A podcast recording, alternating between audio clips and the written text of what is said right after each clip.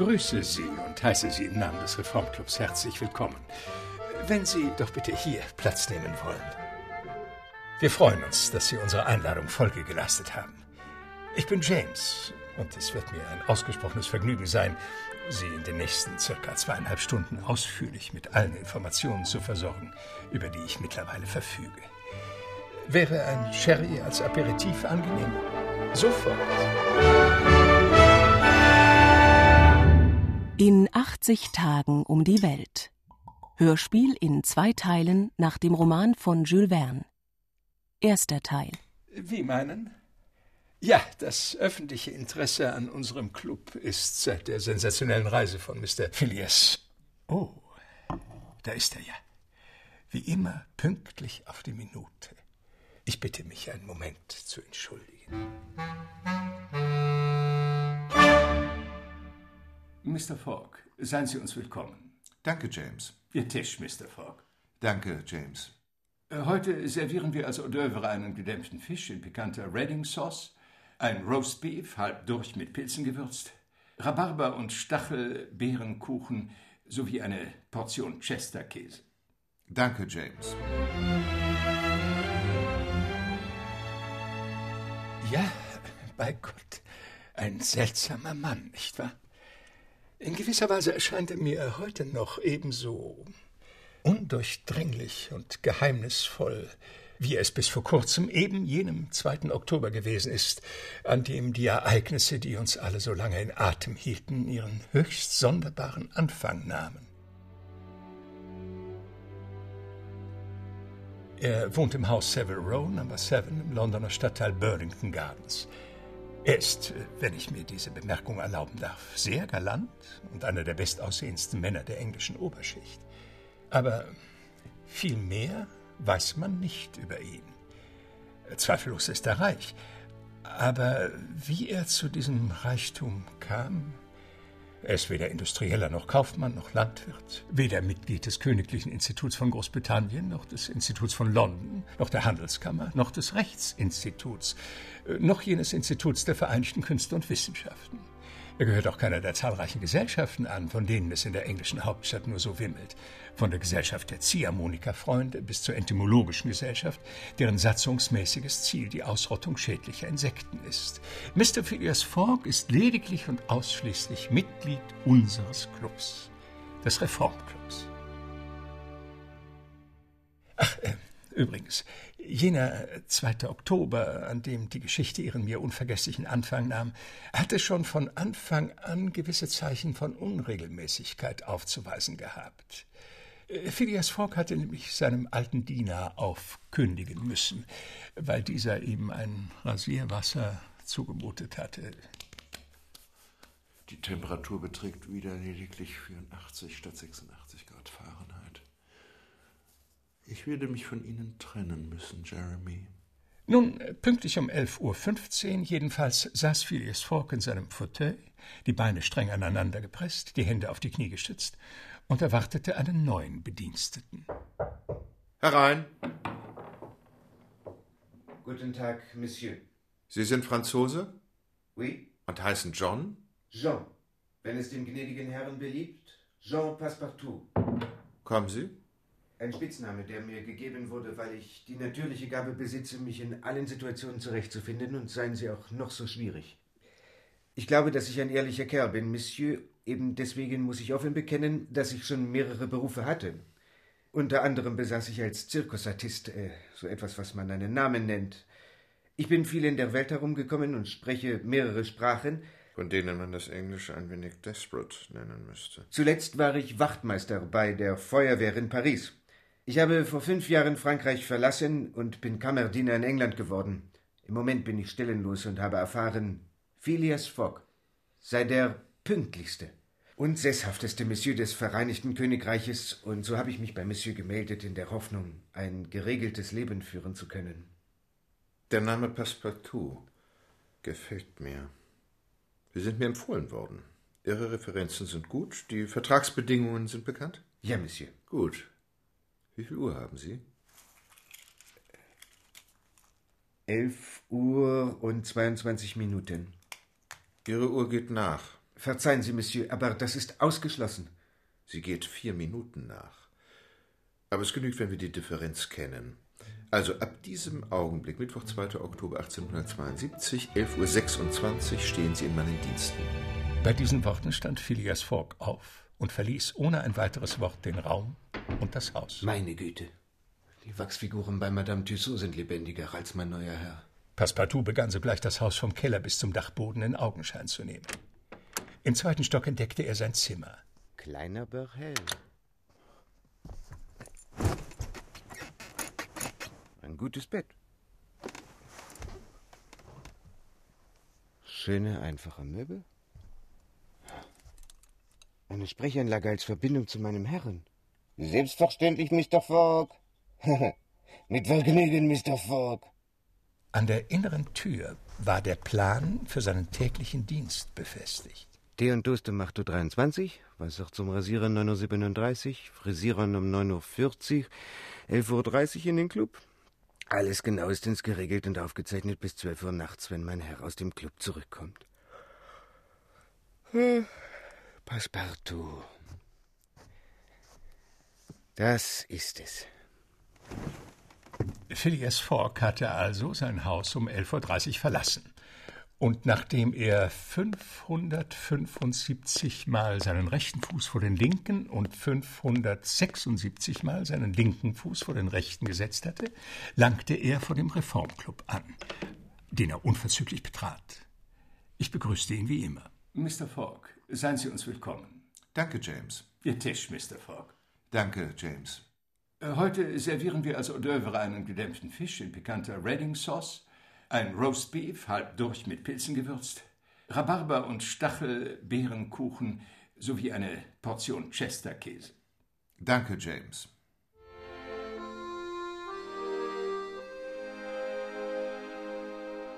Nach dem Mittagessen, 47 Minuten nach zwölf, begab sich Phileas Fogg in den großen Salon, wo ich ihm die Times überreichte. 12.50 Uhr, die Times, Mr. Fogg. Danke, James. Mit dem Lesen dieses Journals war Phileas Fogg bis 3.45 Uhr beschäftigt. Dreiviertel vier, Sir. Der Standard. Danke, James. Sodann mit der Lektüre des Standard bis zum Dinner. Danach um 5.40 Uhr vertiefte er sich in den Morning Chronicle. 20 vor sechs, Sir. Der Morning Chronicle. Danke, James. Eine weitere halbe Stunde später versammelten sich verschiedene Mitglieder des Reformclubs um den offenen Kamin. Es waren Mr. Foggs Spielpartner, ergebene Whistspieler wie er selbst.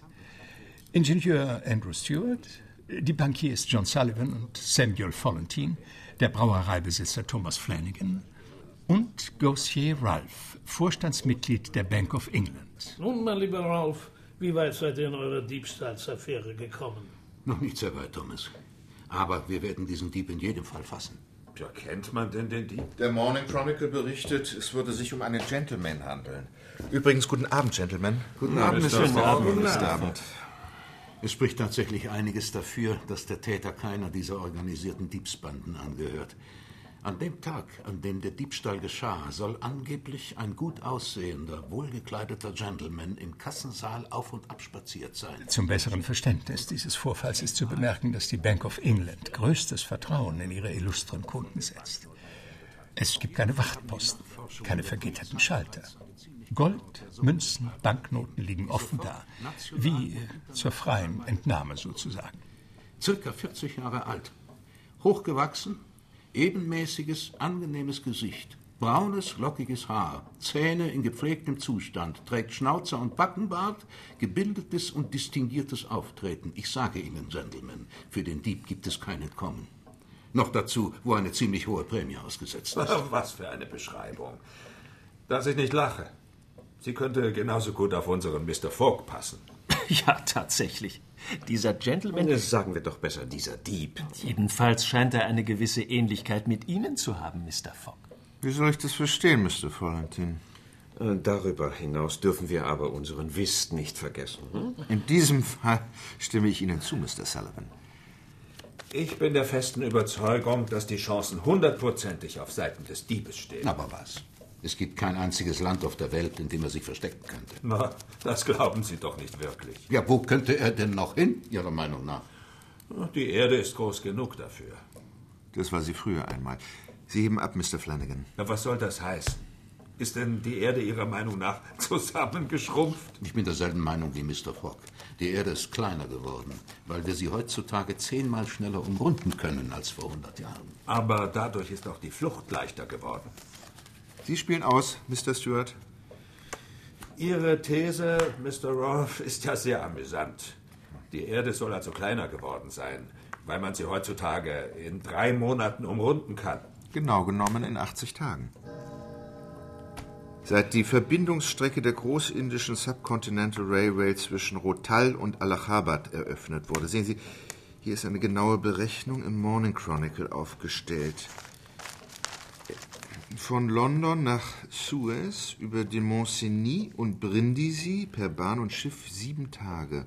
Von Suez nach Bombay per Schiff 13 Tage. Von Bombay nach Kalkutta per Bahn drei Tage. Sind schon 23 Tage. Das ist interessant. Lassen Bitte Sie sehr, mal sehen. Von Kalkutta nach Hongkong per Schiff 13 Tage, von Hongkong nach Yokohama per Schiff 6 Tage, von Yokohama nach San Francisco per Schiff 22 Tage, Puh, das wäre schon mal nichts für mich. Ich bin sofort seekrank. von San Francisco nach New York per Bahn 7 Tage und schließlich von New York nach London per Schiff und Bahn 9 Tage. Macht insgesamt 80 Tage. Stimmt ganz genau. 80 Tage, dass ich nicht lache. Und Stich. Aber warum mit einem Atout? Nur sind Unwetter, Gegenwinde, Schiffbruch und mögliche Zugentgleisungen nicht mit einberechnet. Alles inbegriffen 80 Tage. Auch wenn die Hindus oder Indianer die Züge aufhalten, die Postwaggons plündern und die Reisenden skalpieren, auch dann? Auch dann. Ich habe mir erlaubt, die Aufstellung nachzurechnen. Wozu gibt es Fahrpläne? Sie stimmt.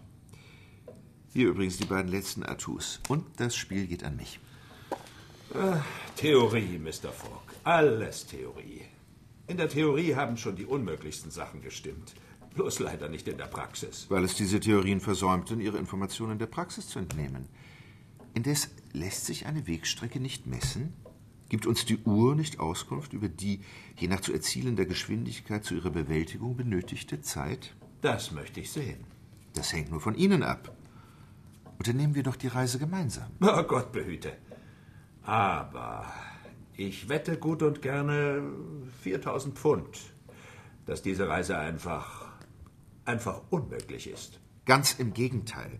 Wenn sich eins über diese Reise mit Sicherheit sagen lässt, dann, dass sie möglich ist. Nun, dann unternehmen Sie diese Reise doch. Die Reise um die Erde in 80 Tagen? Ja? Gut, einverstanden. Und wann? Jetzt. Sofort. Aber das ist doch verrückt. Spielen wir lieber weiter. Dann mischen Sie die Karten bitte nochmals, Mr. Stewart, denn Sie haben falsch gegeben. Mr. Fogg, ich wette 4000 Pfund. Aber mein lieber Mr. Stewart, das kann nur ein Scherz sein. Wenn ich sage, ich wette, dann scherze ich nicht. Die Wette gilt. Gentlemen, ich habe auf der Bank der Gebrüder Baring 20.000 Pfund. Die setze ich gerne dagegen. 20.000 Pfund, die Sie mir nichts, dir nichts verlieren können, wenn Sie durch irgendein unvorhergesehenes Ereignis aufgehalten werden. Was verstehen Sie unter einem unvorhergesehenen Ereignis? Ob ein Ereignis unvorhergesehen ist oder nicht, dürfte doch einzig und allein von demjenigen abhängen, welcher es vorhersieht. Oder widersprechen Sie mir, Gentlemen? Aber Mr. Fogg, diese 80 Tage sind das äußerste Minimum. Wenn man mit einem Minimum haushält, so kommt man damit aus. Aber dann müssen Sie mathematisch genau von der Bahn auf das Schiff, vom Schiff auf die Bahn umsteigen oder besser gesagt springen und so weiter und so weiter. Nun denn, so springe ich eben mathematisch genau und so weiter und so weiter, Mr. Vollentin. Sie scherzen. Wenn es um eine Wette geht? Wir sind Engländer, meine Herren. Ich wette also hier mit 20.000 Pfund gegen Sie alle, dass ich in 80 oder weniger Tagen die Erde umrunden werde. Also in 1920 Stunden oder 115.200 Minuten. Nehmen Sie die Wette an? Ich nehme die Wette an. Ja, wir schlagen ein. Die Wette gilt. Abgemacht. Wir nehmen an. Der Zug nach Dover geht um 8.45 Uhr. Den nehme ich. Wie? Heute Abend schon? Wir haben heute Mittwoch, den 2. Oktober. Demnach muss ich wieder in London oder genauer gesagt hier im Club sein am Abend des 21. Dezember um 8.45 Uhr. Wenn dem nicht so sein sollte, gehören die 20.000 Pfund mit Fug und Recht Ihnen, Gentlemen. Äh, James, bitte Schreibzeug. Ja, Sir. Bitte. Hier ist der Scheck über die genannte Summe. Sogleich wurde ein Protokoll über diese Wette aufgesetzt und von allen sechs Beteiligten unterzeichnet. Phileas Fogg hatte 20.000 Pfund, die Hälfte seines gesamten Vermögens, wie sich herausstellen sollte, eingesetzt, weil er sich in Windeseile ausgerechnet hatte, dass er die verbleibende Hälfte benötigen würde, um dem seltsamen Unterfangen zum Erfolg zu verhelfen. 7 Uhr. Mr. Fogg, ich denke, wir müssen unser Whistspiel beenden. Sie müssen noch Vorbereitungen für diese lange Reise treffen. Es bleibt Ihnen nicht mehr viel Zeit. Ich bin immer bereit. Außerdem gebe ich und biete Caro. Sie spielen aus, Mr. Stewart. Um 7.25 Uhr nahm Phileas Fogg, nachdem er beim Whist 20 Guineas gewonnen hatte, von seinen ehrenwerten Mitspielern Abschied. Um 7.50 Uhr schloss er seine Haustür auf Passepartout? und begab sich in sein Zimmer. Passepartout! Gnädiger Herr, Ich habe Sie zweimal rufen müssen. es ist noch nicht Mitternacht. Ich mache Ihnen auch keinen Vorwurf. In zehn Minuten brechen wir nach Dover und Calais auf. Gnädiger Herr, wir verreisen? Ja, wir wollen eine Reise um die Erde unternehmen. Un voyage autour le monde? Ja, äh, ja. Eine Reise um die Erde in 80 Tagen. Wir haben keine Minute zu verlieren. Ja, aber äh, das Gepäck, die Koffer. Äh, Keine Koffer. keine Koffer. Nur eine Reisetasche mit zwei Nachthemden und drei Paar Socken. Eine Reisetasche mit zwei Nachthemden. Dasselbe für Sie. Alles andere kaufen wir unterwegs. Holen Sie meinen Regenmantel und meine Reisedecke. Alles andere kaufen wir unterwegs. Mon Dieu! Ziehen Sie gutes Schuhwerk an und noch etwas. Beeilen Sie sich. Les Anglais, tous aussi fous. Les uns comme les autres. Um 8 Uhr hatte Passepartout die Reisetasche mit der Garderobe seines Herrn und seiner eigenen fertig gepackt und begab sich zu Mr. Fogg, der bereits reisefertig war. Unter seinem Arm hatte er Bradshaw's Continental Railway Steam Transit and General Guide eingeklemmt. Er nahm Passepartout die Reisetasche ab und ließ ein dickes Bündel von jenen schönen Banknoten hineingleiten, die überall in der Welt angenommen werden. Haben Sie nichts vergessen? Nein, gnädiger Herr. Gut. Hier, die Tasche. Achten Sie darauf. Sie beinhaltet 20.000 Pfund. Oh mon Dieu! Vor Schreck hätte Passepartout beinahe die Tasche fallen lassen. Herr und Diener stiegen die Treppe hinunter und die Haustür wurde zweimal abgeschlossen. Am Ende der Savile Row bestiegen Phileas Fogg und sein Diener eine Kutsche, Cross, die sie in schneller Fahrt zum Bahnhof brachte, wo sie 20 nach 8 ankamen. Mr. Foggs fünf Wüstenpartner warteten bereits auf ihn.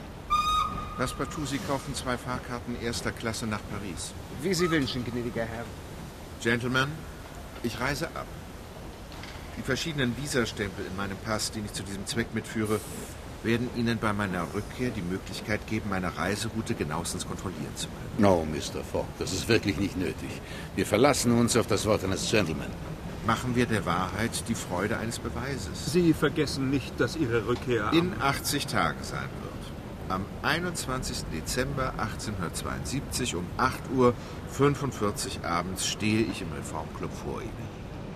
Und nun auf Wiedersehen, Gentlemen. Zehn nach halb neun nahmen Phileas Fogg und sein Diener Passepartout im Zugabteil erster Klasse Platz. All aboard the train to Dover. Mind the doors, please. Und um dreiviertel neun setzte sich der Zug in Bewegung.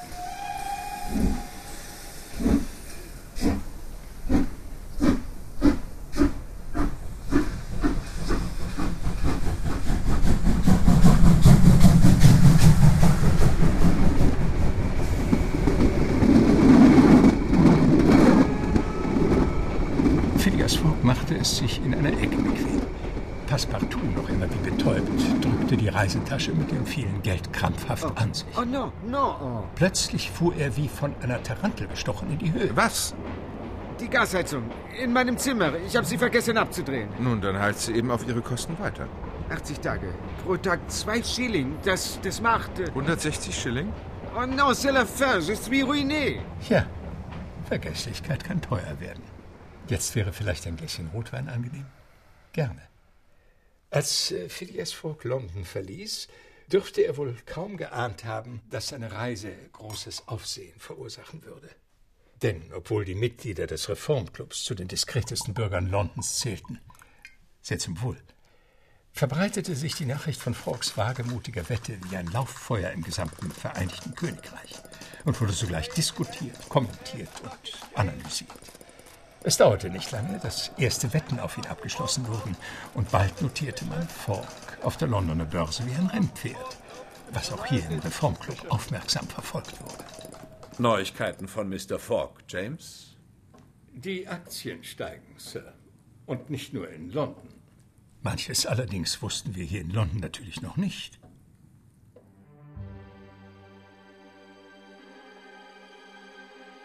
Am siebenten Tag nach Phileas Fawkes Abreise, also am 9. Oktober, stand nämlich ein gewisser Mr. Fix, einer jener Detectives, die man nach dem Bankraub von London aus in die großen Hafenstädte geschickt hatte, um Verdächtige zu verfolgen, am Kai von Suez in Ägypten.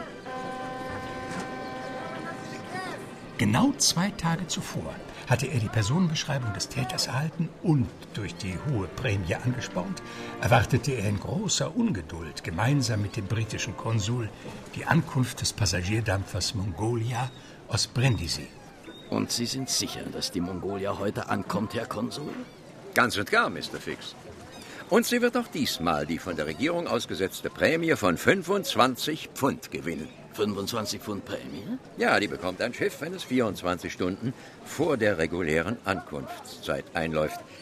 Ich frage mich nur, wie Sie den Mann allein anhand der Personenbeschreibung, die man Ihnen zugesandt hat, erkennen wollen. Herr Konsul, da geht es nicht um Erkennen. Solche Leute muss man wittern, nicht erkennen. Man braucht Instinkt und Gespür dafür. Einen besonderen Sinn, der sich aus Hören, Sehen und Riechen zusammensetzt. Ich habe in meinem Leben schon einige dieser Individuen festgenommen. Darum, sollte der Dieb an Bord der Mongolia sein, so wird er mir nicht entwischen. Gott je. Das hoffe ich sehr. Denn schließlich handelt es sich ja um einen ganz schweren Diebstahl. Ein ganz fantastischer Diebstahl. 55.000 Pfund. So ein Kuh kommt nur mehr selten vor. Die Diebe heutzutage werden ja immer unbedeutender. Heutzutage lässt man sich ja schon für ein paar Schillinge aufknüpfen. Ich sage es noch einmal, Sie werden es nicht leicht haben. Äh, circa 40 Jahre alt, hochgewachsen, ebenmäßiges, angenehmes Gesicht, braunes, lockiges Haar, Zähne in gepflegtem Zustand, trägt Schnauzer und Backenbart, gebildetes und distinguiertes Auftreten. Mr. Fix, dieser Dieb scheint das Aussehen eines ehrenwerten Gentlemans zu haben. Herr Konsul, große Gauner gleichen immer ehrenwerten Gentlemen. Äh, Verstehen Sie mich recht. Die mit den Verbrechervisagen müssen ja ehrlich sein, sonst hätte man sie ja sofort. Nun ja. Wie lange hat die Mongolia denn in Suez Aufenthalt? Vier Stunden. Sie muss Kohle laden. Und von hier fährt sie direkt nach Bombay? Ja, ohne Zwischenhalt. Nun gut. Wenn unser Dieb diese Route und die Mongolia gewählt hat, dann wird er in Suez bestimmt das Schiff verlassen, um von hier aus in die holländischen oder französischen Kolonien zu entkommen.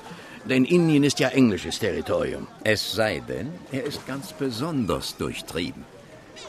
Man weiß ja, ein Londoner Verbrecher ist auf englischem Boden besser aufgehoben als im Ausland. Äh, wie? Aber die Ehre, Mr. Fix. Es schlug elf Uhr, als der Dampfer im Hafen vor Anker ging und die meisten Passagiere begaben sich an Land. Fix musterte jeden Einzelnen genau, als einer von ihnen direkt auf ihn zukam. Äh, ja, Said. Lo samacht fin bit il consulen il inglesi. Ich bin Engländer, mein Freund. Ah, Gott sei Dank.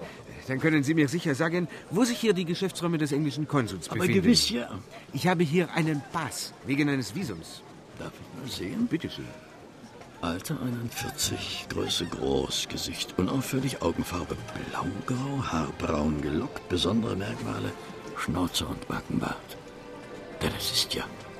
Das ist aber nicht Ihr Pass, mein Freund. Nein, der von meinem Herrn. Und Ihr Herr? Ist an Bord geblieben. Ja, er muss aber persönlich im Konsulat erscheinen, um sich auszuweisen. Ob das wirklich so unbedingt nötig ist?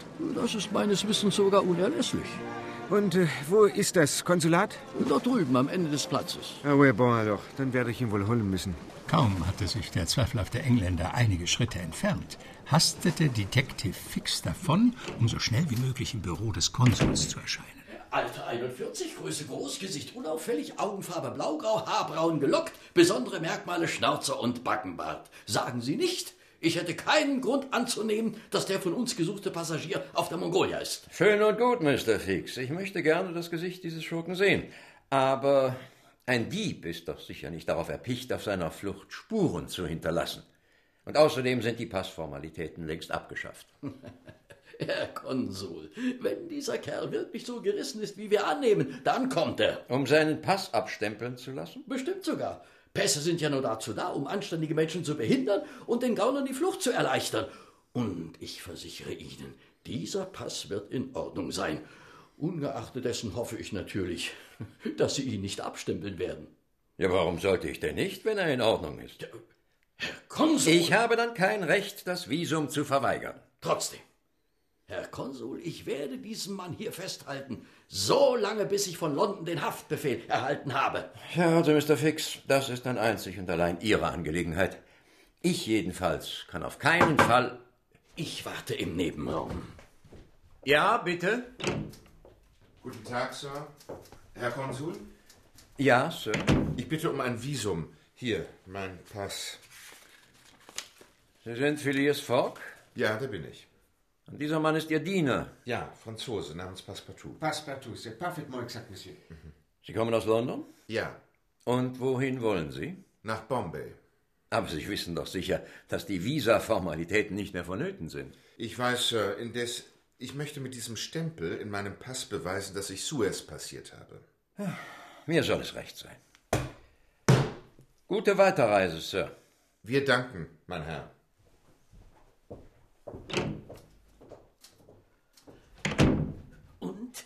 Was nun? Nichts. Was heißt nichts? Er machte auf mich den Eindruck eines durch und durch ehrenwerten Gentlemans. Nur, dass dieser ehrenwerte Gentleman haargenau der Beschreibung des Diebes gleicht. Das stimmt allerdings. Wie? Zum Teufel. Aber Sie werden diese Stunde noch verfluchen. Denn ich werde jetzt der Sache auf den Grund gehen, Herr Konsul. In der Zwischenzeit hatte Phileas Fogg seinem Diener Passepartout einige Anweisungen gegeben und sich in einem Boot zur Mongolia zurückbringen lassen. In seiner Kabine angelangt, nahm er folgende Eintragungen in sein Reisenotizbüchlein vor. Abreise aus London, Mittwoch, 2. Oktober, 8.45 Uhr abends. Abfahrt aus Paris, Donnerstag, 8.40 Uhr morgens. Ankunft in Brindisi, Samstag, 5. Oktober, 4 Uhr nachmittags. Eingeschifft auf der Mongolia, Samstag 5 Uhr abends. Ankunft in Suez, Mittwoch, 9. Oktober, 11 Uhr morgens. Bisher verbraucht 158,5 Stunden bzw. 6,5 Tage. Und zwar in der Theorie und in der Praxis. Anschließend ließ er sich den Lunch servieren. Ein Besuch in der Stadt erübrigte sich, da er zu jenen Engländern gehört, die die Besichtigung fremder Städte den Augen ihrer Bediensteten überlassen. Nun, ist Ihr Pass abgestempelt? Oh, Sie sind es. Danke der Nachfrage. Es ist alles bestens. Und nun wollen Sie sich ein wenig umsehen. Ja, das schon, aber wir sind so schnell unterwegs, dass es mir vorkommt, als würde ich träumen. Nun sind wir also in äh, Suez? Ja. In Ägypten? Ja, in Ägypten, in Afrika. In Afrika also? Stellen Sie sich vor, Monsieur, ich dachte, dass wir nur bis Paris reisen würden. Aber was war? Wir hielten uns genau von 7.20 Uhr bis 8.40 Uhr in dieser wunderschönen Stadt auf. Dann sind Sie also sehr in Eile. Ich nicht, aber mein Herr. Apropos, ich muss noch Socken und Hemden kaufen. Wir sind nämlich ohne Gepäck abgereist. Ha, nur einzig und allein eine Reisetasche für uns beide. Äh, kommen Sie, ich bringe Sie zum Bazar. Da bekommen Sie alles, was Sie brauchen. Das ist aber äußerst liebenswürdig von Ihnen. Äh, vor allem aber muss ich rechtzeitig wieder auf dem Schiff sein. Ach, dafür haben Sie noch genügend Zeit. Es ist ja erst Mittag. 12 Uhr? Niemals. Meine Uhrzeit 9 Uhr und 52 Minuten. Ihre Uhr geht nach. Diese Uhr, ein altes Familienstück von meinem Großvater, soll nachgehen. Sie geht das ganze Jahr über nicht einmal fünf Minuten nach. Es liegt auch nicht an Ihrer Uhr. Sie haben noch die Londoner Zeit. Hier in Suez ist es bereits zwei Stunden später. Sie müssen Ihre Uhr auf die jeweilige Zeit des Landes einstellen. Wie? Ich soll meine Uhr immer anders einstellen? Nein, niemals. Ja, aber dann stimmt sie ja nicht mit dem Sonnenstand überein. Nun, das liegt nicht an meiner Uhr, sondern an der Sonne. Ja, ganz wie Sie meinen. Sie haben, sagen Sie, London völlig überstürzt verlassen? Innerhalb einer halben Stunde. Und wohin reist denn Ihr Herr? Immer geradeaus. Er macht eine Reise um die Erde. Um die Erde? Ja, in 80 Tagen, wegen einer Wette. Aber unter uns gesagt, das glaube ich nicht. Da steckt bestimmt etwas anderes dahinter. Ihr Herr scheint ja sehr eigen und sonderbar zu sein. Den Eindruck bekomme ich allmählich auch. Ist er denn reich? Sicher. Er hat ein hübsches Sümmchen bei sich. Druckfrische Banknoten. Und er ist sehr großzügig. Dem Maschinisten der Mongolia hat er eine ganz schöne Prämie versprochen, wenn wir um einiges früher als nach Fahrplan in Bombay ankommen. Sind Sie schon lange im Dienst von Mr. Fogg? Ganz im Gegenteil. Erst seit dem 2. Oktober, dem Tag unserer Abreise. Ist es weit bis Bombay? Sehr weit. Über zehn Tage mit dem Schiff. Und äh, verflixt, was ich noch sagen wollte. Mein Hahn macht mir zu schaffen. Was denn für ein Hahn? Mein Gashahn. Ich habe vergessen, ihn abzudrehen. Das macht zwei Schilling pro Tag. Das sind sechs Pence mehr, als ich verdiene. Wenn diese Reise also länger dauern sollte, Sie werden verstehen. Doch Detective Fix verstand nicht. Denn er legte sich bereits einen Plan zurecht. Und als die beiden beim Bazar angelangt waren, verabschiedete er sich von Passepartout und eilte in das Büro des Konsuls. Es gibt nun keine Zweifel mehr, Herr Konsul. Dieser Mann ist der gesuchte Dieb. Er tarnt sich als Sonderling, der in 80 Tagen um die Erde reisen will. Und Sie sind sicher, sich nicht zu irren? Nein, ich irre mich nicht. Ich telegrafiere nach London, mir den Haftbefehl dringendst nach Bombay zu schicken. Ich schiffe mich auch auf der Mongolia ein und verfolge den Dieb bis Indien. Und dort, auf englischem Boden, werde ich diesem Herrn höflich ansprechen, in der einen Hand den Haftbefehl, während ich die andere auf seine Schulter lege. Gott yeah. Die Wirkung des Telegramms von Detective Fix war ungeheuerlich. Besonders, wie Sie verstehen werden, bei uns hier im Club. Aus dem ehrenwerten Gentleman war ein Bankräuber geworden. Ja, nun kann man sich das alles erklären. Ja, ja. Fuchs geheimnisvolles Leben. Diese seine Zurückgezogenheit. Seine plötzliche Abreise so Hals über Kopf. Offensichtlich hat dieser Mann diese Weltreise und Wette nur vorgetäuscht, um der Polizei zu entkommen. Kaum zu glauben. Dieser ehrenwerte Mr. Fogg. Ja, ein ganz und gar durchtriebener Kerl. Oder etwa nicht? Wenn ich mir diese Bemerkung erlauben darf, so würde ich das nicht sehen wollen, Mr. Stewart. James! Was erlauben Sie sich? Der Vorwurf von Mr. Stewart war durchaus berechtigt. Ich hatte mich unverständlicherweise etwas hinreißen lassen.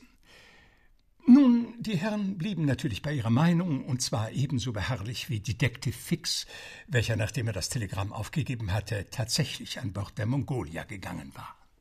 Die Entfernung zwischen Suez und Aden beträgt fast genau 2000 Kilometer.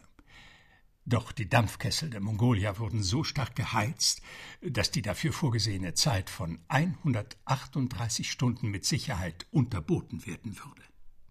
Die meisten der Passagiere ließen es sich an Bord an nichts fehlen. Beim Frühstück, beim Mittagessen um zwei, beim Abendessen um 5.30 Uhr und beim Souper um 8 Uhr bogen sich die Tische unter der Last der schweren Platten mit frischem Fleisch, üppigen Beilagen und Vor- und Nachspeisen. Das Schiffsorchester spielte und man konnte sogar tanzen.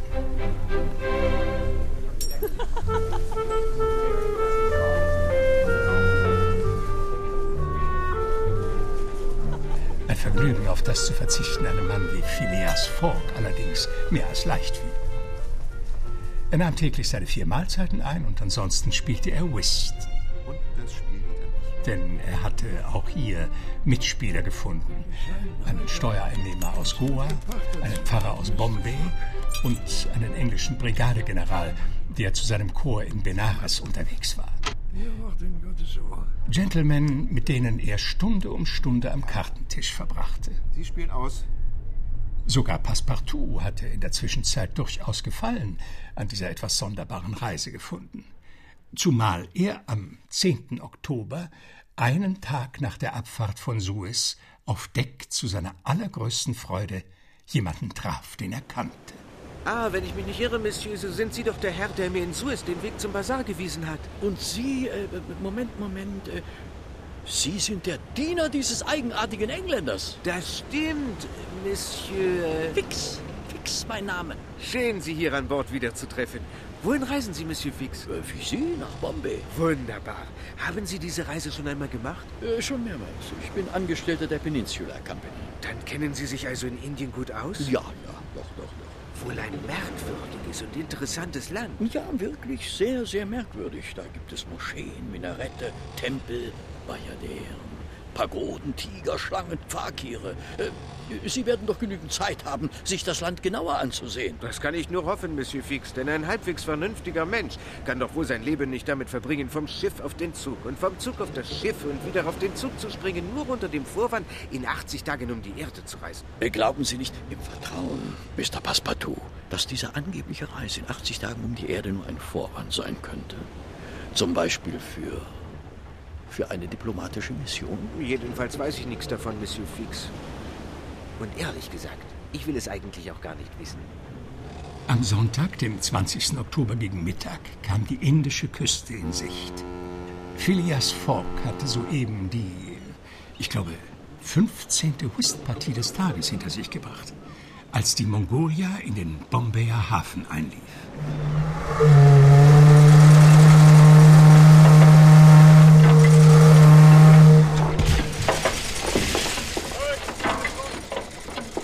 Da sie laut Fahrplan erst am 22. Oktober hätte ankommen sollen, hatte Phileas Fogg zwei Tage gewonnen. Zeit gewonnen, zwei Tage.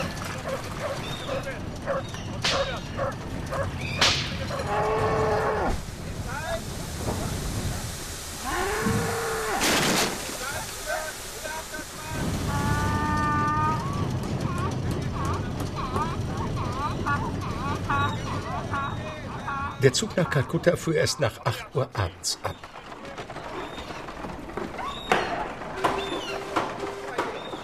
Gentlemen, Leben Sie wohl. Gottes Segen. Phileas Fogg verabschiedete sich von seinen Whistpartnern. Dann gab er Passepartout genau an, was er einzukaufen habe, während er sich selbst zum Passamt begab, um auch hier seinen Pass abstempeln zu lassen. Kurz nach Mr. Fogg war auch Detective Fix von Bord der Mongolia gegangen und hatte nichts Eiligeres zu tun, als den Polizeichef von Bombay aufzusuchen. Selbstverständlich ein Engländer wie alle höheren Beamten der Kronkolonie. Und der Haftbefehl? Der Haftbefehl ist also noch nicht eingetroffen. Bisher nicht. So stellen Sie einen Haftbefehl gegen diesen angeblichen Mr. Fogg aus. Es ist sehr dringend. Selbst wenn ich es wollte, das kann ich nicht. Sie sind der Polizeichef. Äh, Mr. Fix, die Ermittlungen werden in diesem Fall von der Londoner Polizei durchgeführt. Und deshalb kann der Haftbefehl auch nur von der englischen Polizei ausgestellt werden. Und dadurch geht uns dann einer der größten Diebe der letzten Zeit durch die Lappen.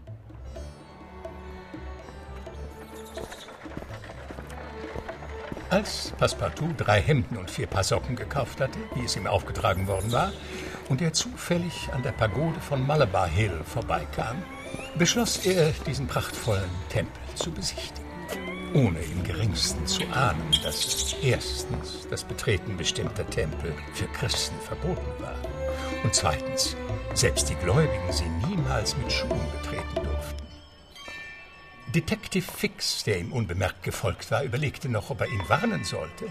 Da wurde Passepartout, der in die Bewunderung kunstvoller Verzierungen versunken war, bereits zu Boden geworfen. Und drei zornentbrannte Priester rissen ihm Schuhe und Socken von den Füßen. Zwar konnte sich der kräftige und gelenkige Franzose gerade so befreien, doch als er fünf Minuten vor acht den Bahnhof von Bombay erreichte, habe ich mir nur noch meine bloßen Füße unter den Armen geklemmt und bin gerannt. stand er schnaufend, barfuß und ohne das Paket mit den Hemden und Socken vor seinem Herrn. Ich kann nur hoffen, dass Ihnen so etwas nicht noch einmal passiert. Währenddessen war Detective Fix kaum weniger außer Atem in das Büro des Polizeichefs gestürzt. Jetzt haben wir Sie. Stellen Sie mir sofort den Haftbefehl aus. Mr. Fix. Jetzt war es ein Delikt auf indischem Territorium. Jetzt geht es dem Engländer an den Kragen. Gotje! Mr. Fix, ich habe Stellen Sie Ihnen sich doch das vor! bereits... Stellen Sie sich das vor. Sein Diener war in der Pagode. Ein Christ. Und nicht nur das. Er ist samt seinen Schuhen in die Pagode hineinspaziert. Samt seinen Schuhen! Ein Verstoß gegen die kultischen Vorschriften der Hindus ist in den Augen der Krone allerdings unbedingt ein Vergehen, ja. Gegen das ich einschreiten muss. Ja, dann tun Sie's doch! Phileas Fogg hatte indessen mit Passepartout immer Teilplatz genommen, als zu ihrer Freude Brigadegeneral Sir Francis Cromarty zu ihnen stieß. Sie erinnern sich, einer der Whistpartner von Mr. Fogg auf der Überfahrt von Suez nach Bombay der sich zu seiner Truppe nach Benares begab. Übrigens, Mr. Fogg, das Abenteuer Ihres Dieners in Bombay wird Ihnen allerhand Unannehmlichkeiten bescheren Unannehmlichkeiten, Sir? Ja, der englischen Regierung ist aus praktischen Gründen, wie Sie sich denken können, über alles daran gelegen, die religiösen Gebräuche der Hindus zu respektieren. Und wenn Ihr Diener gefasst worden wäre... So wäre er eben gefasst worden, Sir Francis. Er hätte seine Strafe bekommen und danach hätte er nach Europa zurückkehren können. Ich sehe nicht ein, wieso dieser Zwischenfall seinen Herrn und dessen Pläne hätte aufhalten sollen. In der Nacht überquerte der Zug das Gatzgebirge und man gelangte in eine Gegend, die durch die Menschenopfer für die Göttin Kali mit Blut durchtränkt ist. Und am folgenden Morgen, also am Morgen des 22. Oktobers, wenn ich das einfügen darf, blieb der Zug überraschenderweise mitten auf einer großen Lichtung stehen.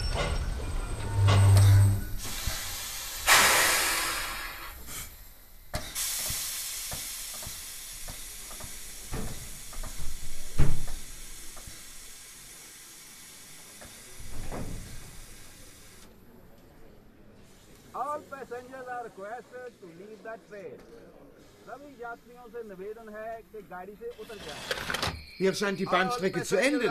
Was soll das heißen? Das heißt, dass der Zug nicht weiterfahren kann, soviel ich sehe. Hey, Schaffner! Wo befinden wir uns? In der Nähe des Dorfs Colby. Und warum halten wir hier? Weil die Strecke noch nicht fertig ist. Aber im Morning Chronicle stand ausdrücklich, dass der Bau bereits... Ungefähr 50 Kilometer von hier bis Allahabad sind noch in Bau. Von Allahabad aus geht dann die Bahn wieder weiter. Ja, aber Sie verkaufen Fahrkarten von Bombay bis Kalkutta. Ja, es sind ja auch plus 50 Kilometer. Alle Leute hier wissen, dass sie für die kleine Lücke bis Allahabad ein anderes Transportmittel finden müssen. Sir Francis, wenn Sie einverstanden sind, werden wir uns sofort nach einem anderen Transportmittel umsehen. Hm, diese Verzögerung hier bringt wahrscheinlich Ihren ganzen Reiseplan durcheinander. Ich habe zwei Tage Vorsprung. Am 27. Oktober mittags läuft ein Dampfschiff von Kalkutta nach Hongkong aus. Wir haben also noch drei Tage Zeit. In der Zwischenzeit allerdings hatten die restlichen Passagiere bereits alles gemietet, was an Transportmitteln zur Verfügung stand, so dass Phileas Fogg, Sir Francis und Passepartout nichts anderes übrig zu bleiben schien, als die 50 Kilometer zu Fuß zu bewältigen. Ich glaube, ich habe ein Transportmittel entdeckt. Und welches? Dort drüben, der Elefant. Dann lasst uns den Elefanten einmal begutachten. Kommen Sie, Mr. Cromarty. Sie kennen sich hier besser aus als wir. Fragen Sie ihn, wie viel er für diesen Elefanten verlangt. Atika Kia Dame?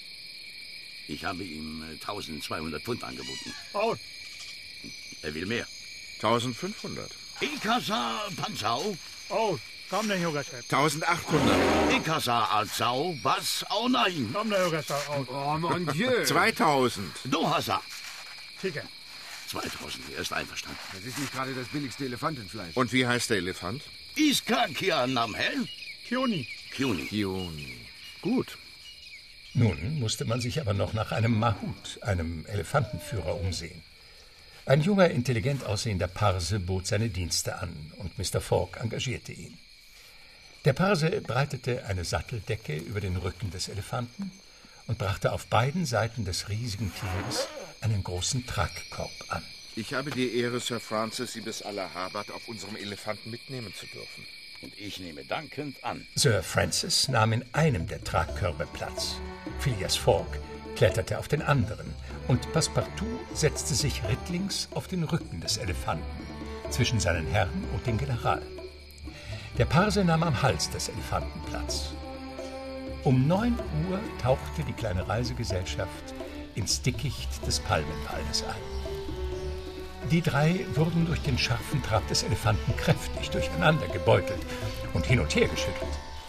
Mit einem Mal jedoch blieb er stehen und wurde unruhig. Was hat er denn? Ich weiß nicht, aber ich glaube, menschliche Stimmen zu hören. Kyone, Kyone. Eine Brahman-Prozession da. Direkt auf uns zu. Lieber verstecken. Die Prozession kam näher und näher. Dann war sie deutlich durch das Dickicht zu sehen.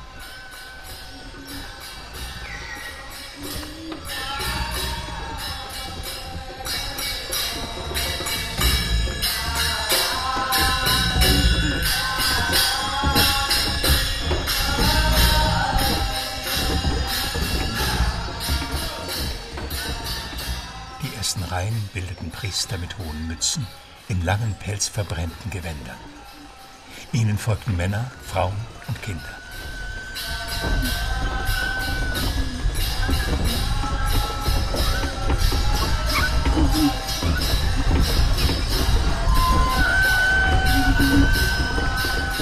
Auf einem Wagen führten sie eine grässliche Statue mit sich. Kali. Kalki Devi. Kali, die Göttin der Liebe und des Todes. Erst mit dem Tod will ich glauben. Aber Göttin der Liebe, dieses hässliche Weibsbild. Schauen Sie. Schauen Sie, da hinten schleppen Sie eine weiße Frau, die sich kaum noch auf den Beinen halten kann. Ein Sati. Was bedeutet Sati? Menschenopfer, Mr. Fogg. Aber ein freiwilliges. Diese junge Frau wird morgen im Morgengrauen verbrannt werden. Oh, diese Gauner und Lumpen.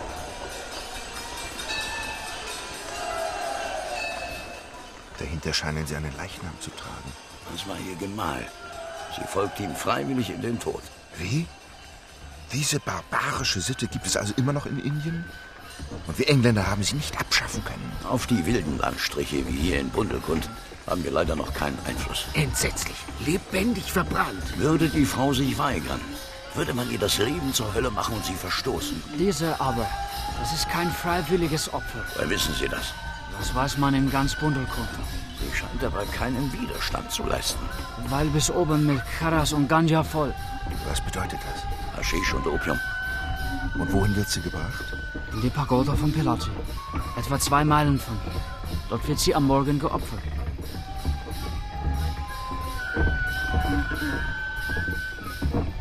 Glauben Sie, Sir Francis, wir könnten diese Frau retten? Wie? Sie wollen sie retten? Ich habe noch zwölf Stunden Vorsprung. Ich könnte sie für diesen guten Zweck aufbrauchen. Sie zeigen ja plötzlich Gefühle. Hin und wieder, Sir Francis, wenn ich dafür Zeit habe. Ein gewagtes Unternehmen. Aber ich bin selbstverständlich dabei. Mr. Fogg, ich bin begeistert. Eine herrliche Idee. Und Mahut, Sie? Ich bin Parse und diese Frau ist Parsin. Was fragen Sie noch? Gut. Allerdings große Gefahr, Todesgefahr. Und nicht nur Tod, auch Folterung davor. Sie, das Opfer, ist die Tochter eines reichen Kaufmanns aus Bombay. Aouda.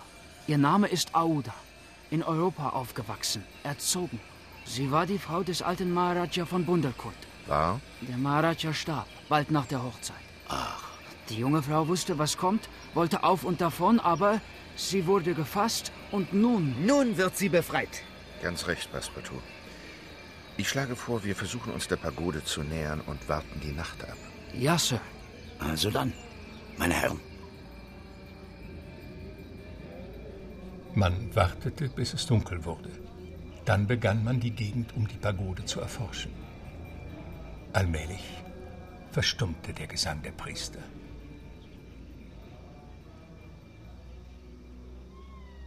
Sie haben sich durch eine Mischung aus Karas und Ganya betäubt. Trotzdem, Sie haben Pereda Wachen aufgestellt.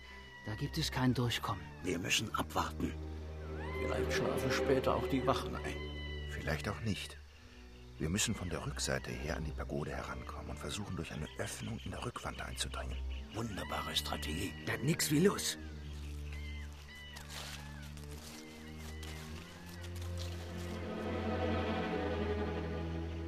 Ist der erste Ziegel gelöst, wird es leicht sein, die Öffnung zu vergrößern. Darf ich Ihnen vielleicht mein Messer reichen, Mr. Cromarty? Danke, Sir. Aber ich arbeite lieber mit meinem eigenen Messer. Aber bitte ganz wie Sie wünschen. Wenn ich Ihnen sonst irgendwie behilflich sein kann. Nein, danke, Sir. Das haben wir gleich. Also diese Engländer, danke, Sir, bitte, Sir, danke, Sir, bitte, Sir. Denken Sie doch an die arme Frau. Man hat uns bemerkt. Wird wohl besser sein, wenn wir uns zurückziehen. Ein Rückzug ist in diesem Moment keineswegs eine Schande. Aber worauf hoffen Sie? In ein paar Stunden wird es hell. Und dann? Der Tag begann anzubrechen. Die schlafende Menge erwachte. Die Todesstunde der Unglücklichen war gekommen. Die Pforten der Pagode wurden geöffnet. Entsetzlich. Mr. Frogman bringt die weiße Frau bereits zum Scheiterhaufen zu ihrem toten Ehemann. Nun wird sie verbrannt und niemand kann ihr mehr helfen.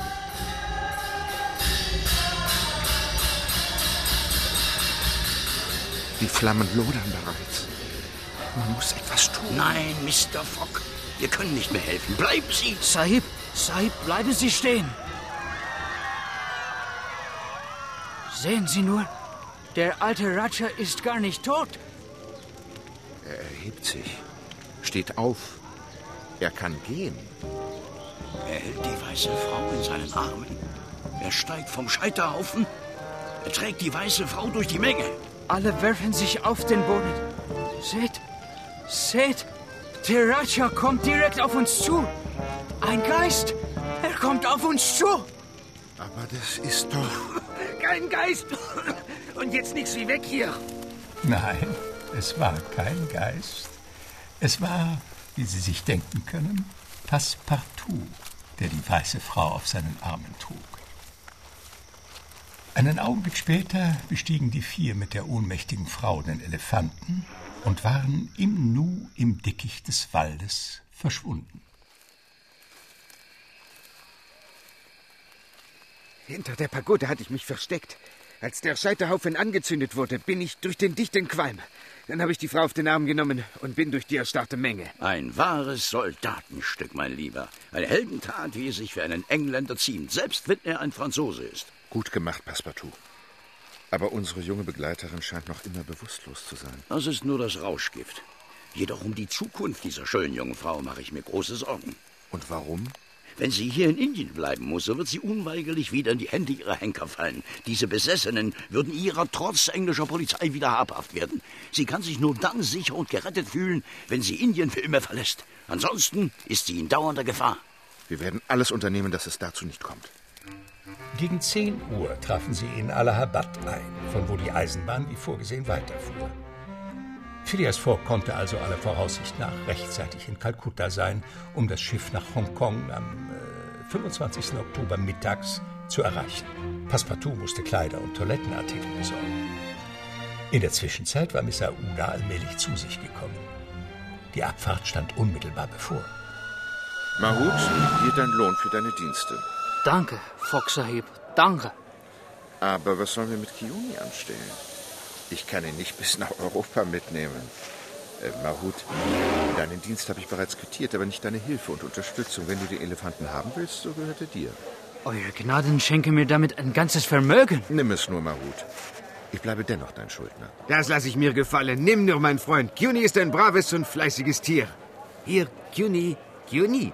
Da, ein Stück Zucker zum Dank. Kurze Zeit darauf saßen Phileas Fogg, Sir Francis Cromarty, Passepartout und Messaouda im fahrenden Zug nach Kalkutta. Und während der Fahrt kam die junge Frau völlig zu sich.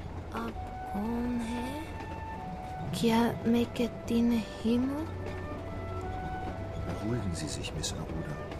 Sie sind in Sicherheit. Und die Priester, das, das Feuer. Weit weg, Madame. Alles weit weg.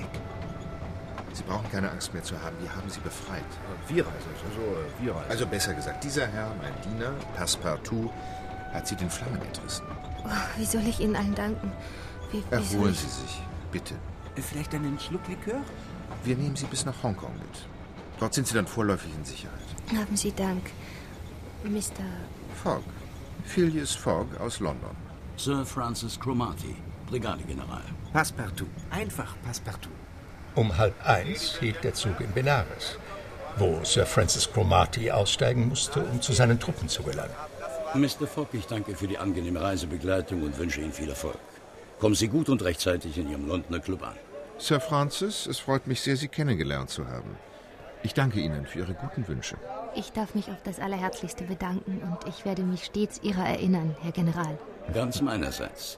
Für einen Offizier Ihrer Majestät war das ja wohl das Mindeste. Hierauf trennte man sich. Ab Benares führte die Bahnstrecke durch ein abwechslungsreiches Gebiet entlang des Ganges. Elefanten und Zebus badeten im heiligen Strom. Hindus nahmen ihre rituellen Waschungen vor. Dann wurde es Nacht. Man konnte das Brüllen von Tiger, Bären und das Heulen von Wölfen vernehmen. Am 27. Oktober um 7 Uhr morgens traf man in Kalkutta ein.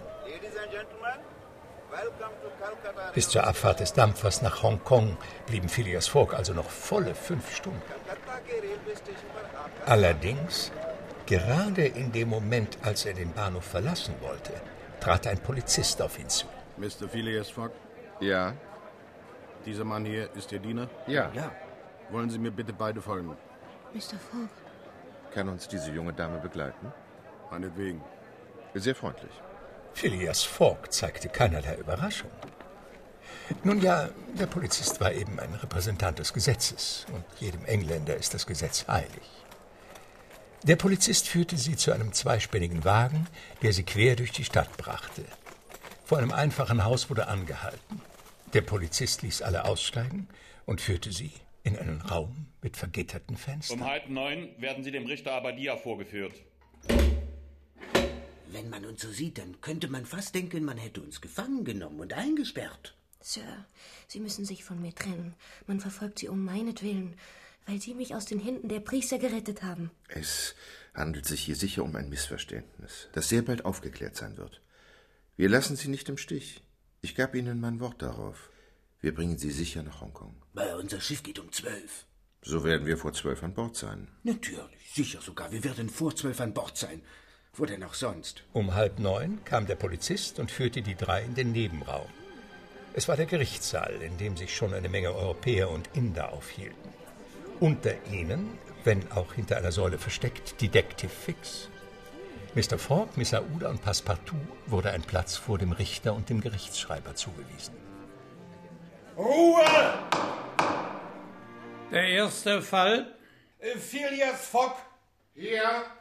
Passepartout. Anwesend. Aber warum hält man uns hier fest? Das werden Sie sogleich vernehmen. Sir, ich bin englischer Bürger und ich bin berechtigt. Hat man Sie ungerecht behandelt?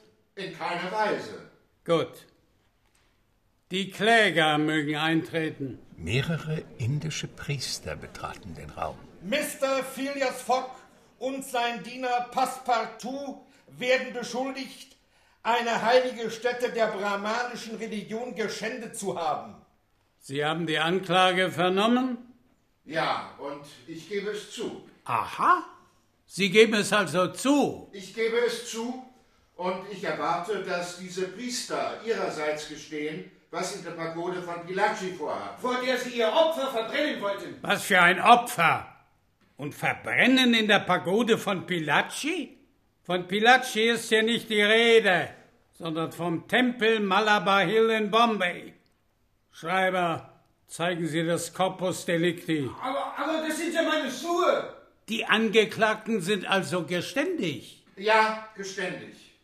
In Anbetracht, dass nach englischem Recht allen Religionen der indischen Bevölkerung gleicher Schutz zusteht und angesichts dessen, dass Mr. Passepartout sein Vergehen eingestanden hat, am 20. Oktober die Pagode Malabar Hill geschändet zu haben, wird genannter Passepartout zu 14 Tagen Gefängnis und einer Geldstrafe von 300 Pfund verurteilt. 300 Pfund! Still! Still! Und da der Herr für die Handlungen seines Dieners voll verantwortlich ist, wird Mr. Fogg zu acht Tagen Gefängnis und einer Geldstrafe von 150 Pfund verurteilt. Der nächste Fall. Detective Fix hinter seiner Säule rieb sich die Hände und gab sich auch ansonsten keinerlei Mühe, sein Triumphgefühl zu verbergen. Am liebsten wäre er aufgesprungen und hätte zu aller Überraschung Hurra geschrien. Denn in acht Tagen, daran konnte es keinen Zweifel geben, hatte er den lang ersehnten Haftbefehl in der Hand. Ich biete Kaution an. Das steht Ihnen zu, Mr. Fogg. 1000 Pfund. Aber für jeden von Ihnen. Gut, hier sind 2000. Das Geld wird Ihnen ausgehändigt, wenn Sie Ihre Haftstrafen verbüßt haben. Passepartout, kommen Sie. Aber man soll mir meine Schuhe zurückgeben. Hier haben Sie Ihre Schuhe. Ja, teure Schuhe, 2000 Pfund das Paar. Abgesehen davon, dass sie auch noch drücken. Passepartout folgte tief zerknirscht seinem Herrn und Aouda nach draußen. Sie nahmen einen Wagen und ließen sich rasch zum Hafen bringen. Detective Fix lief ihnen hinterher und sah, wie die drei an Bord des Dampfers Rangoon verschwanden. Kapitän! Ich muss! Ich muss auf das Schiff! Es tut mir leid, mein Herr, Sie kommen zu spät. Ich muss unbedingt auf das Schiff! Sie müssen mich mitnehmen! Das nächste Mal, herzlich gern. Wir sind bis oben hin voll. Kapitän! Ich bin Detective! Und ich verfolge einen gefährlichen, höchst durchtriebenen Dieb. Er ist bei Ihnen an Bord. Sie müssen mich mitnehmen. Eine Hängematte im Mannschaftsraum ist das Einzige, was ich Ihnen anbieten kann. Ach, von mir aus im Maschinenraum, Kapitän.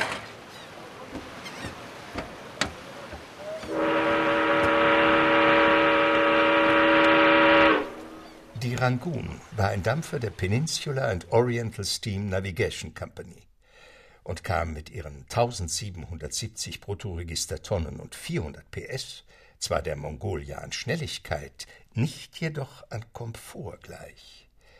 Daher konnte Miss Aouda bei weitem nicht so untergebracht werden, wie es Phileas Fogg einem Wesen wie ihr schuldig zu sein glaubte. Ungeachtet dessen aber hatte sie endlich Zeit und Ruhe genug, ihren Retter näher kennenzulernen. Will sagen, sofern es eben möglich ist, jemanden näher kennenzulernen, der Phileas Fogg heißt. Ja, Mr. Fogg. Meine Familie, die ihr Vermögen im Baumwollhandel gemacht hat, ist sogar von der englischen Krone in den Adelsstand erhoben worden. Ich, ich will einen Vetter in Hongkong besuchen und hoffe dort auf Zuflucht und Hilfe. Machen Sie sich keine Sorgen. Bitte. Es wird sich alles mathematisch einwandfrei entwickeln. Wie? Wie ist das zu verstehen, Mr. Fogg? Mathematisch einwandfrei? Durch günstiges Wetter bedingt kam man sehr bald in den Golf von Bengalen. Dann ging es in schneller Fahrt auf die Straße von Malakka zu, durch die der Weg zum südchinesischen Meer führt. In zu schneller Fahrt, was Detective Fix anlangt, der sich eingezwängt in den Mannschaftsraum kaum aus seiner Hängematte wagte und mit all seinen Überlegungen immer an denselben Punkt gelangte.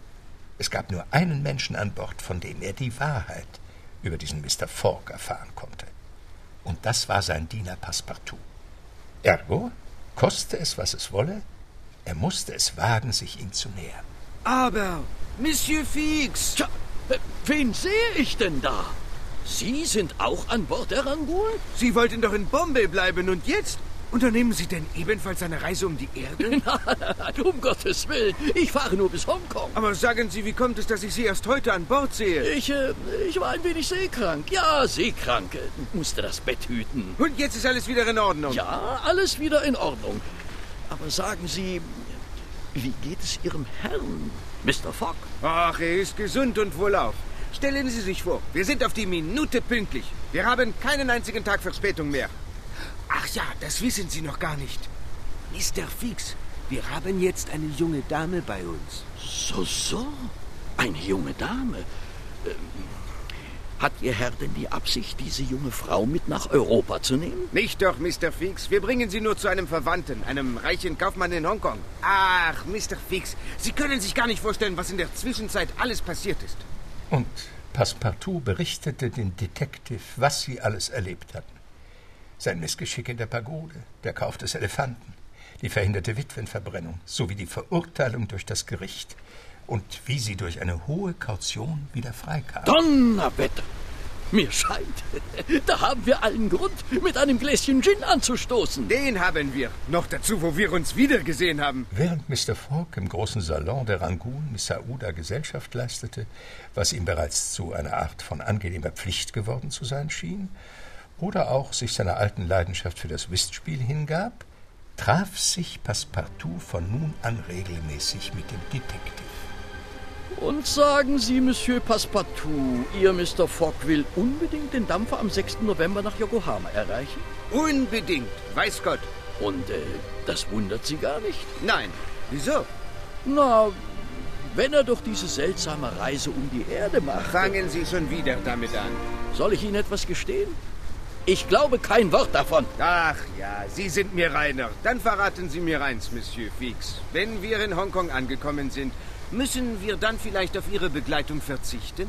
Nun ja, äh, wissen Sie, ich weiß noch nicht. Monsieur Fix, es würde mich sehr freuen, wenn wir weiterhin die Ehre Ihrer Begleitung hätten. An sich wollten Sie ja nur bis Bombay und nun sind Sie beinahe schon in China und bis Amerika ist es dann ja auch nicht mehr weit. Und von Amerika nach Europa, das ist ja beinahe nur noch ein Sprung übers Meer. Sagen Sie, bringt Ihnen diese Reise wenigstens viel Geld ein? Ja und nein, es gibt gute und weniger gute Aufträge. Aber Sie können annehmen, dass ich nicht auf eigene Kosten reise. da bin ich mir sogar ganz sicher. Am Donnerstag, also dem 31. Oktober, sehr zum Wohl, lief die Rangoon gegen 4 Uhr früh in den Hafen von Singapur ein. Dadurch war ein halber Tag Vorsprung gewonnen. Zeitgewinn zwölf Stunden. Phileas Fogg trug diese erfreuliche Tatsache in seine Reisetabelle ein. Mr. Fix hingegen eilte auf das Telegrafenamt, um ein Telegramm nach London aufzugeben, dass Mr. Fogg nicht nur der gesuchte Dieb, sondern auch noch an einer Entführung beteiligt sei. Um 11.10 Uhr hatte die Rangoon genügend Kohle geladen und konnte ihre Fahrt nach Hongkong fortsetzen, wo Mr. Fogg in sechs Tagen eintreffen musste, um am 6. November das Schiff nach Yokohama erreichen zu können. Sagen Sie, mein Lieber, was Sie mir da erzählt haben von dieser schönen jungen Frau, die Sie vor dem Feuertod gerettet haben. Das stimmt wirklich? Ja, was glauben denn Sie? Dass Sie mir vielleicht etwas vormachen. Dass Ihr Herr diese Frau mit nach England nimmt? Gegen Ihren Willen womöglich. Aber wie können Sie? Warum wohl hatten wir bisher noch nie das Vergnügen, Sie an Deck zu sehen? Sie werden doch nicht etwa meinen... Oh, doch! Dass mein Herr... Dass Ihr Herr... Mr. Fix! Sie festhält, Sie eingesperrt hat und festhält! Jetzt ist aber genug. Eine derartige Anschuldigung. Warum geben Sie nicht einfach zu, Mr. Fix, dass Sie von den ehrenwerten Herren des Reformclubs engagiert worden sind? Des Reformclubs? Um zu kontrollieren, ob mein Herr auch wirklich die vereinbarte Route einhält. Entschuldige Sie, aber ich glaube... Glauben Sie, was Sie wollen, aber eins sage ich Ihnen. Nämlich, dass Mr. Fogg die Korrektheit und Ehrenhaftigkeit in Person ist. Und damit Schluss, Mr. Fix. Während der Fahrt nach Hongkong verschlechterte sich das Wetter.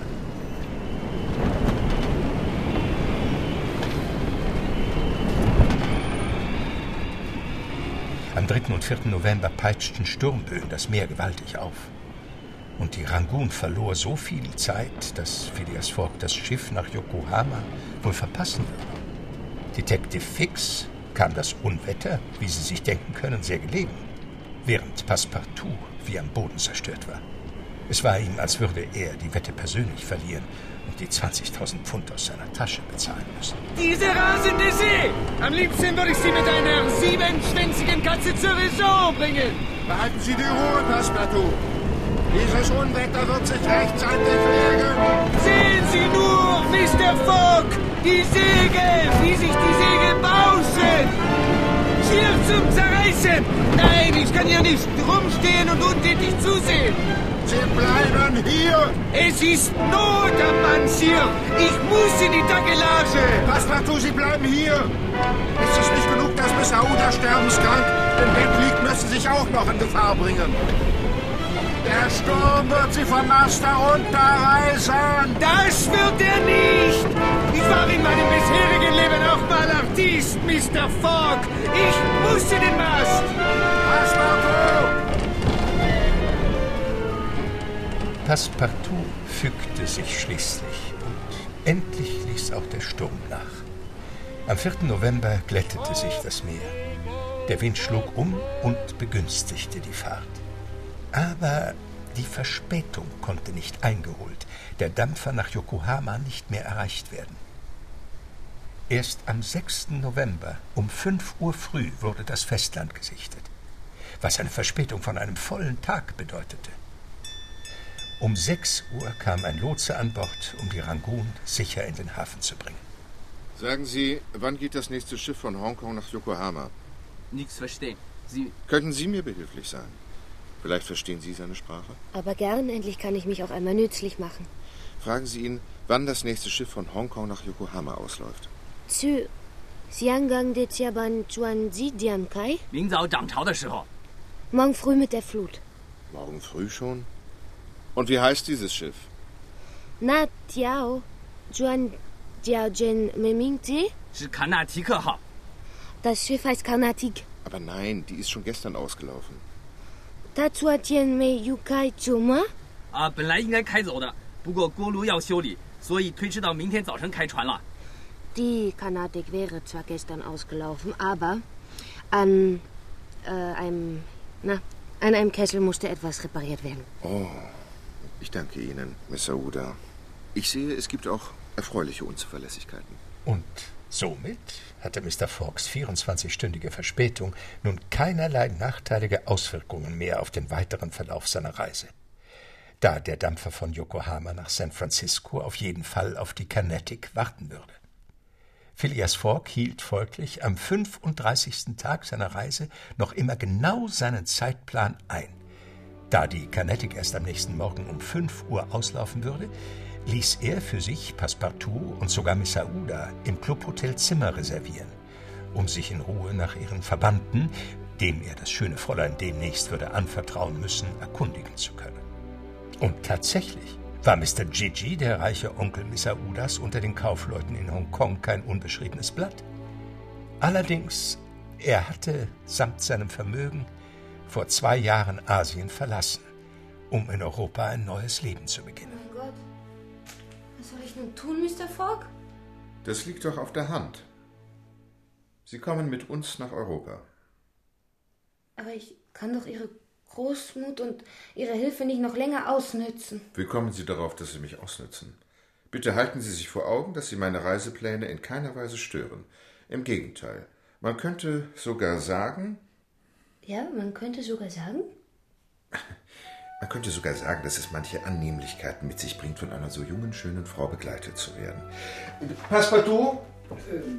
Äh, gnädiger Herr? Gehen Sie zur Carnatic und reservieren Sie drei Kabinen. Äh, drei? Drei. Ah, aber ja, natürlich. Passepartout machte sich augenblicklich auf den Weg und nicht einmal die Tatsache, dass er ausgerechnet Mr. Fix am Anlegeplatz der Carnatic auf und ab gehen sah, vermochte sein Glück darüber zu trüben, dass er die Gesellschaft der liebenswürdigen jungen Dame weiterhin genießen können sollte. Detective Fix indes machte einen enttäuschten und verbitterten Eindruck, begreiflicherweise, denn der Haftbefehl war immer noch nicht eingetroffen. Ja, für die Herren vom Club sieht die Sache ja nicht allzu rosig aus. Nicht wahr, Monsieur Fix? Haben Sie sich denn dafür entschieden, uns nach Amerika zu begleiten? ja. Wusste ich doch, dass Sie sich nicht von uns trennen können. Kommen Sie, Sie müssen sich ja auch noch eine Kabine reservieren. Kommen Sie. Umso überraschter waren die beiden allerdings, als sie vom Angestellten der Schiffsagentur erfuhren, dass die Reparaturarbeiten früher als erwartet beendet sein würden, sodass die Carnatic erfreulicherweise bereits am selben Abend um 8 Uhr auslaufen könne. Ah, das trifft sich ja. Das nenne ich wirklich eine gute Nachricht für meinen Herrn. Eine gute Nachricht, wahrhaftig. Ich darf Sie doch zu einem Gläschen einladen, Monsieur Passepartout, um auf diese erfreuliche Mitteilung anzustoßen. Fix kannte im Hafen ein Lokal, das von außen besehen einen einladenden Eindruck machte.